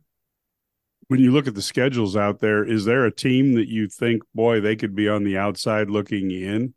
at the end of the season? Yeah, I mean the the Pac-12 champion could be left out if they if they beat each other up to the point where you're looking at an 11 and 2 champion. And that league is strong enough at the top where that could happen. We got a great game over the weekend with Washington and Oregon. That was just fabulous. Uh, entertainment and and the quality of play is really high. And so you can see why those two teams would be in contention for a college football spot. You've got Texas and Oklahoma in the Big 12. You have Florida State and North Carolina still undefeated in the ACC. They do not play each other in the regular season, so they could meet for the championship as undefeated teams. That might be where a one loss team could get in, but I don't know if that league is strong enough to carry a 12 1 team in. Uh, Florida State might be able to do it because of their non conference performance. Um, but there's just so much competition at the top this year that you're going to have, so let's just say, five conference champions that are all going to be playoff quality and only four spots in the playoffs. Talking with Jerry Palmer of uh, CBS Sports, and again, he does the uh, the founder of CollegeRPI.com, CollegeBCS.com back in the day, and now it's all on CBS, and we love it. Uh, I'm I look at it literally daily. I am always doing this. Uh, okay, so next year we go to 12 teams. Um, how much fun has it been for you? As I know that you you love this stuff, it's what you live for. How much fun has it been for you to you know, each week project what a 12 team playoff would look like this year. And I think some of those matchups, I get excited because you're going to have an SEC team possibly going up north and playing in the cold at a Michigan or an Ohio State or yeah. a Penn State or something. I mean, it just it just changes the whole dynamic. I, I I can't. I wish it was this year. I can't wait for it. I do like the home field aspect of the first round of the playoff. After that, they'll play at bowl game sites. Uh, so it'll be uh, from the quarterfinals on, you know, warm weathers and domes. But um, it's uh I, I, do like the the chance of getting teams out of the south to go up north and you know maybe play a, a December game in Happy Valley at Penn State, where Penn State doesn't even like to play in December. Um, but uh, you know, you get an Alabama to go up to to Penn State or uh, you know Mississippi State going up to Penn State or somebody like that or Michigan and playing in December. Uh, when I was in school, we had a road game at Michigan we took the band up there in November, and it's one of the coldest days I've ever been in in my life. So, yeah, those southern teams are going to have trouble going north, and I do hope we get some of those matchups. Yeah, it, it almost is reminiscent of the folks you want to go watch some some old time football. Watch Eric Dickerson and the Rams play the Bears in 1985. That was that was a why it was awakening for the Rams that they don't yeah. uh, they don't want to ever think about um, uh, what are you thinking about this matchup this week of Penn State and Ohio State? How does that play out to you? And and is there a team that you're leaning towards in this matchup? Well, I think Penn State's the better defensive team, and Ohio State is the better offensive team just because of the weapons that they have. You know, that they, they lose their number two receiver against Purdue last week. They just go in the lab and get another guy you know, and they, it's like they grow them out there. It's it's amazing the talent that they have at Ohio State offensively. It's really going to be a test for that Penn State defense. Um, and on the other side, you know, Penn State's got some pretty talented guys in their offensive backfield as well, but they're young. And it's going to be interesting to see how guys like Drew Allar, their quarterback, perform in a big time game like this. Now, the nice thing is this game is oh wait a minute. I was thinking it's at home but it's not. It's actually at ohio state. So uh, tough environment because ohio state goes to michigan later. They the three of them each host one and, and have a road game. So this is the road game for penn state. So a tough environment. Uh, it's going to really be a challenge you know for these young guys to play in this environment uh, an environment like this for the first time i mean they get it at home but at home they're rooting for you so it'll be pretty hostile at, at ohio state um, I like the Buckeyes at home. I tend to like home teams in what I consider to be relatively even games, and I think that's what this is. Uh, but Penn State's defense, if they can control that offense, and they've got all American corners. I mean, this this is a really good defense. You know, then I think that um, they've got a chance to win this game. You know, with this, we, we were talking on the show about Penn State and their scheduling. I mean, this this becomes a must win. First off, you've got you know Michigan later, of course, and it's the Big Ten East, and we know about that. You got to take on the Big Two every year, uh, but their scheduling just just atrocious. I mean, now they're healthy and well rested because you had a an off week, and then you play UMass. Um, you know, this defense is number one in the nation. They've got the pieces there. They're beating teams by 36 points per game. Um, but they haven't played anybody yet. And I guess Right. that's the question is are how good are they? I mean, it's it's the it's you're not taking on just any team. You're going into Columbus, into the horseshoe and taking on Ohio State. Yeah. Uh, well, okay. In their defense, they have they have played Iowa. Now, Iowa is a really good defensive team. Can't do anything offensively, and Penn State shut them out because they can't do anything offensively. But they beat them thirty-one to nothing. So, you know that's that's a pretty good performance against an Iowa defense. And um, really, in that game, Penn State wore them down because you know their offense was on the field the whole game because their Iowa offense just could not muster anything against Penn State, and that was a miserable weather day too. But so you know the the schedule may not have really prepared them for this game, but I don't think in terms of the college football playoff it matters much because, like I said, eleven and one, even Ohio State, who won at Notre Dame, is not going to be a very strong candidate at eleven and one if you've got twelve and one conference champions out there that are competing with. So th- these games are really important. I think the Big Ten champion is really the only team that can make the college football playoff this year. Yeah, I, I think it will be interesting. I think the other part is is can Penn State, you know, can they run the ball effectively? If they can run the ball effectively against Ohio State, I think that opens up a lot of uh, different opportunities for them. But easier said than done. The- well, the and that, but yeah, and that obviously gives your quarterback, your young quarterback, a break. And they've got some guys like Nick Singleton, who's a you know a break uh, game breaker in that backfield. And they can get him going. Uh, that it really makes Drew Allar's job a lot easy, easier. Yeah, the the other game that that looking at was was inter- I wanted to get your opinion on was uh Duke and Florida State. Duke, you know, lit up Clemson early in the season. How is Duke going to be able to operate against Florida State, who looks like they've got the speed to to deal with some of Duke's um, weapons on offense? Yeah, and I- guess it depends on Riley Leonard. If he comes back, obviously that's a big boost for Duke. And if he's not playing, you know that that's going to be a problem. It's just you know your backup quarterback's a backup for a Yep. reason, and and Leonard was a big part of that early success. You know, it's funny that Clemson game could have just as easily been the same score the other way if Clemson could have gotten the ball in from inside the 10, but they kept failing, kept failing, kept failing, and Duke took advantage of that. Now, you got to give Duke credit for that because they're making the plays in that part of the field that caused them to win the game instead of the other way around. But um, I just think Florida State's got too many weapons and it's too athletic. Uh, not that Duke isn't athletic, but Florida State's got elite level athleticism that I think is going to give uh, Duke some problems. So I, I I like Florida State and and Duke could get you know kind of blown out in this game, and I don't really think it changes my opinion of them. Uh, It's still a very good football team. Um, I think a top twenty-five level team. But if Riley Leonard's not playing, I just think it's I think they're different. But they you know they just won this week without him, so you know they've shown that they're still pretty capable, and it's a good defense, and that that obviously helps. That defense is really going to get tested this week. Talking with Jerry Palm of CBS Sports. Let's get in a quick basketball question for you. As the season, hard to believe, is about to tip off. We got some exhibition games coming up here later on this weekend and over the next couple of weeks. Um, you know, we we saw we have seen um, uh, some unusual results in the past several college basketball seasons. Sixteen different teams in the past Final Fours. Um, the Blue Bloods are no longer as blue as they used to be.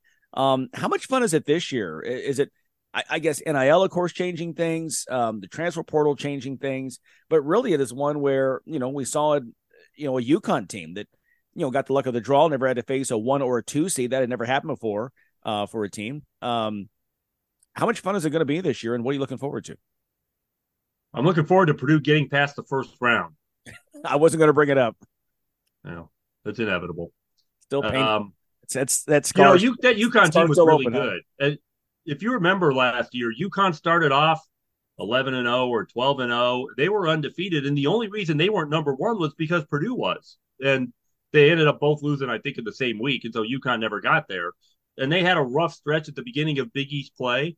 And then at the end of Big East play, they looked like the team that started the year and was almost number one. So we can't be too surprised that they ran all the way through uh, to the championship. And they may have, even if they had to play a one or a two seed, but it was a weird tur- tournament year for sure, uh, it, with the top seeds all just dropping out quickly. Um, yeah, but that's college basketball, you know, and that's the nature of a one and done tournament, right? It only takes one bad day to go home. And it doesn't really matter what you did the previous four months or whatever, one bad day, one bad matchup, whatever it is, you can go home. That's part of what makes the tournament special. But if you're a favorite, that's part of what makes you nervous all the time. Got about 20 seconds left here. Uh, top top three or four teams um, in college basketball as we look forward two months. We're heading into the holiday season. Yeah, I, well, my top four: uh, Duke, Kansas, Purdue, and Michigan State. Uh, there are certainly other teams that are going to compete at the top of the bracket this year. I think it's going to be really competitive. You know, last year was the first time in maybe quite some time, maybe ever, that we didn't have a a team with fewer than five losses as a one seed. And uh, we might have another season like that this year, where the top of college basketball, you don't have anybody who looks really overly dominant. Yeah, parity is here. All right, my friend Jerry Palm. He's a senior writer with CBS Sports. Check him out on CBSSports.com. Great stuff as always. And uh, like I said, basketball just about to tip off. So we'll be talking again very soon. thanks so much, Jerry. All right. Thanks, guys. All right. Take care. More to come after this.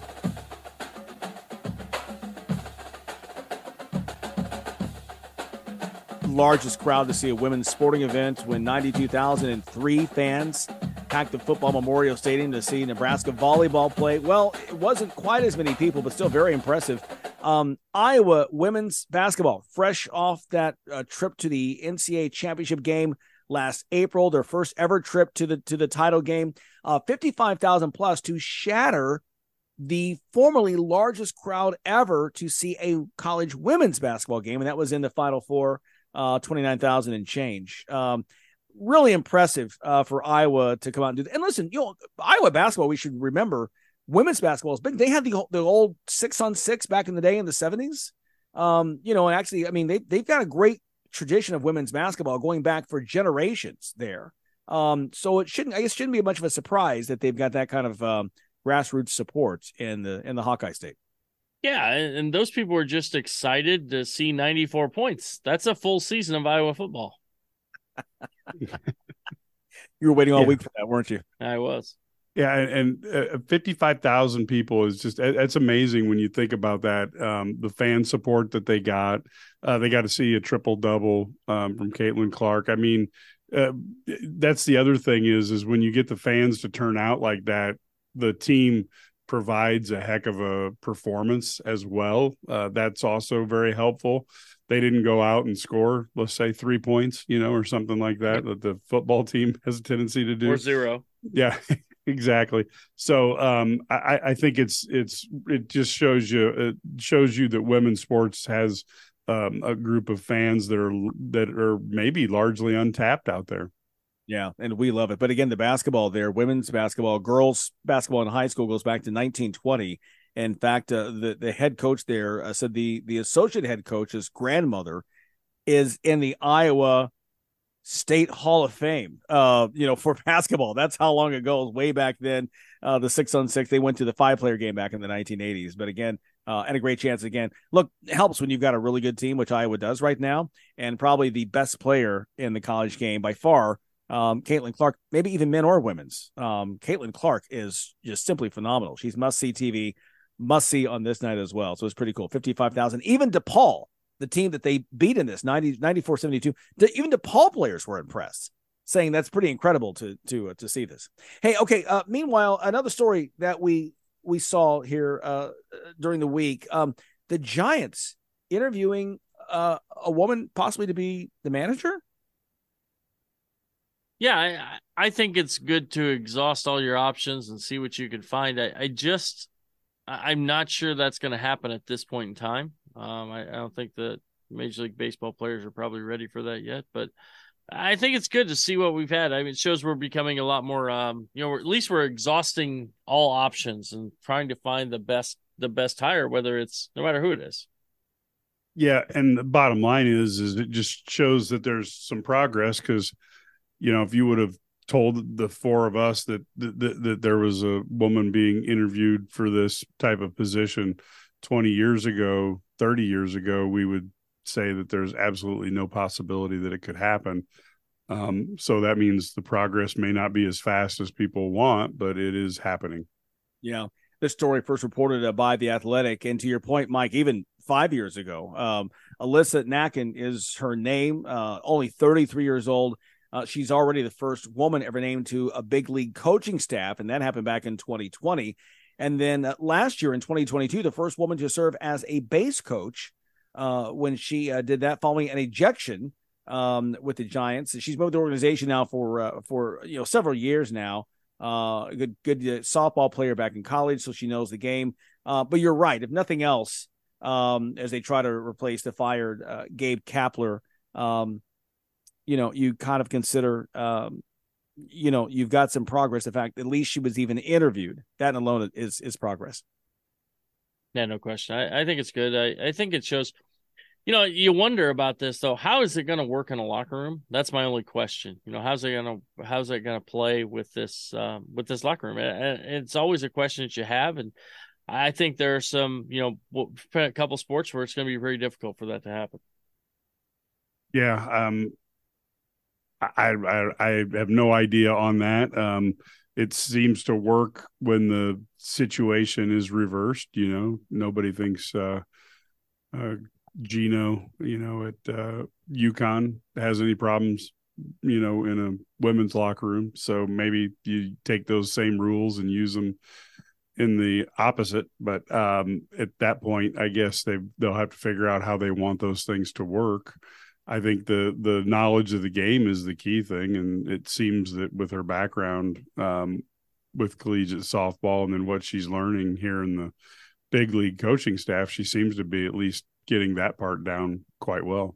Yeah. Well, she's already part of the coaching staff, so I guess they've got that part yep. of the clubhouse figured out. Maybe um, again, going to the minors first and then uh, working her way back up again. But good for her and good for the Giants to making this step. More to come after this. Hey, airline travelers, let's say you have a problem and you need to change or cancel an existing airline reservation. What do you do? Well, Skywatch is a free service that can help anyone with any airline reservation fix it. Whether you want to cancel it, change your dates, or add passengers, we can help fix your airline reservations so you get exactly what you need. We've updated our computer database and now have access to every airline around the globe. So now you can make one phone call, regardless of who booked your airline tickets, and we'll change it, cancel it, and fix it for you. We know the insider secrets to fixing reservations that the airlines don't want you to know about. So if you need to cancel, change, or modify an existing airline reservation, call Skywatch right now. It's a free call, so let us fix it for you. 800 413 7158. 800 413 7158. 800 413 7158 that's 800 413 7158. When life isn't easy, you need health care that is. You need OSF On Call Urgent Care. With OSF On Call Urgent Care, we make it easy to get affordable, quick, convenient care for minor illnesses and injuries when and where you need it. Reserve an appointment online or walk in for care 8 a.m. to 8 p.m. every day, even on holidays. Virtual visits are also available 24 7, 365. Get started today or find a clinic near you at osfoncall.org slash urgent care. You're listening to the Sports Spectacular, powered by IlliniGuys.com on the Illini Guys Radio Network. Now, let's get back to the studio. Well, I know you guys are keeping track at home because guess who's keeping track at his home? Mr. Sturdy. Uh, have you, have you in our in our picks? You know, we end each show we you know, we make some picks, right? Have you missed a game yet? One. I think I'm like 14 and one. Wow. Not that I'm counting. No, no, no, of course not. Well, no, no, because you wouldn't do that. That would be just be way too shallow for you to do that. Um, so I'm definitely doing that. Let's be clear. uh, Mr. Millimeter. That's right.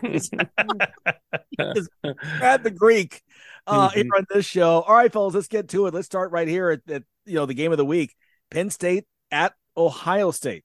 Who you got? I honestly might pick Penn State in this game if this game was in Happy Valley. I just think in Ohio Stadium, Penn State, Drew Allar is going to see some things. This Ohio State defense actually is pretty good. And I do think Ohio State's going to be able to soften them up a little bit in the middle to create some openings for uh, Marvin Harrison Jr. And I like Ohio State to win this game. And I think it'll be tight though. I mean, I think I'm I'm thinking like 27 24 or something like that. Yeah, I, I, the the only reason that I hesitate on Ohio State is younger quarter young quarterback, but then Penn State has one as well. but I just I don't see Ohio State losing this game. Their defense has stepped up a little bit, and Marvin Harrison Jr., in my opinion, is the best player in college football. Yeah, I'm with you guys. Um, boy, I really, really want to take Penn State in this one for all the reasons. I love what Coach Franklin uh, is doing out there. Um, you know, I think this team they've they've done everything they wanted to do, right, to get ready for this moment. Uh, but Brad, I'm with you. You said it. It's not in Happy Valley. It's in it's in the yep. horse. And with that, I've, I've got to give the nod to Ohio State. I may regret it later, but I got to give the nod to Ohio State. Uh, let's go to the SEC, Tennessee and Alabama. Another another really good matchup. You know, it's interesting. This Tennessee offense, for all of their you know the issues, they have really been good at running the football, and, and they've scored in 33 and a half points a game, etc. But it's a different defense. I think this Miami or this Alabama defense rather is going to uh, you know kind of control this game. I think Alabama wins this one at home. Um, I, I Alabama, I, I, was really high on them after their win, the way they played the second half against A and M, and then the first half against Arkansas. That second half against Arkansas was pretty bad though. So uh, Nick Saban's got something to work on off a win. So I, I like him in this one.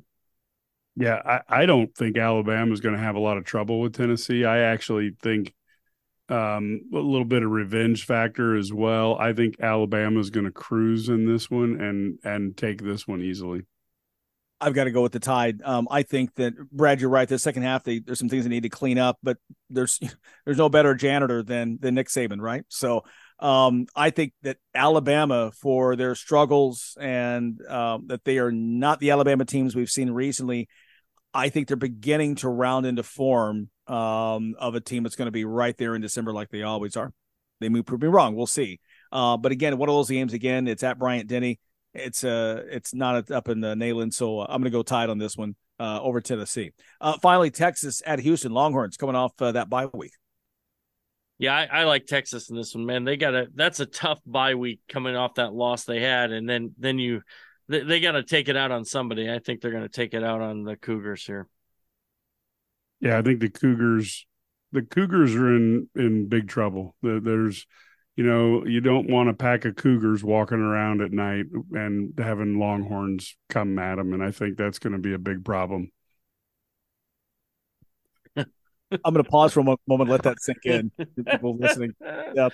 Oh, you got okay. Yep, he just got that it. was Mike Cagley. Is that is that is yeah, look that I, that's isn't that their uh, mascot? It is. Cougars. It is. Meow. All right. Well, uh, yeah, I'm going to go Longhorns as well. Uh, not the same reasons Mike is going with them, but uh, I think Texas, like you guys said, that's a tough loss to sit on for a week. They've got something to prove. Um, look, everything that they want is still right there in front of them. Um, they're going to be favoring every game. They can run the table and get a revenge uh, matchup against the Sooners again, the Big 12 title game. Uh, I'll take the Longhorns in this one. Uh, Cougars uh, will live to prowl another day. It's all right we'll leave it there. Appreciate all the guests who came on. We appreciate you for listening as well. We have fun. Hopefully you did too. For Larry, uh, I'm Larry. For for Mike and wow. Brad, our producer Tony, who am I? editor John. Who am I? Who am I? What is I'm my Ron Burgundy? I'm Larry. I'm... Admiral Stockdale, or was wasn't that guy's name? He's like, who am I? Where am I? hey, you know, I usually work with a prompter these things, right? I'm just winging it, which is that's why. We'll put the question mark after his name. I'm Larry I'm Larry Admiral. All right, guys. We enjoy we enjoyed you. Hopefully you enjoyed us. Enjoy the games, enjoy the weekends. Right back here next time, next week on the same station. Uh, although they may fire me. I don't know. We'll see. See you next time. ILL. I and I. This I has been I. a presentation of LMBC Sports, LLC, and JM Talent Productions. We'll be back next week on the Illini Guys Radio Network on these same stations across Illinois.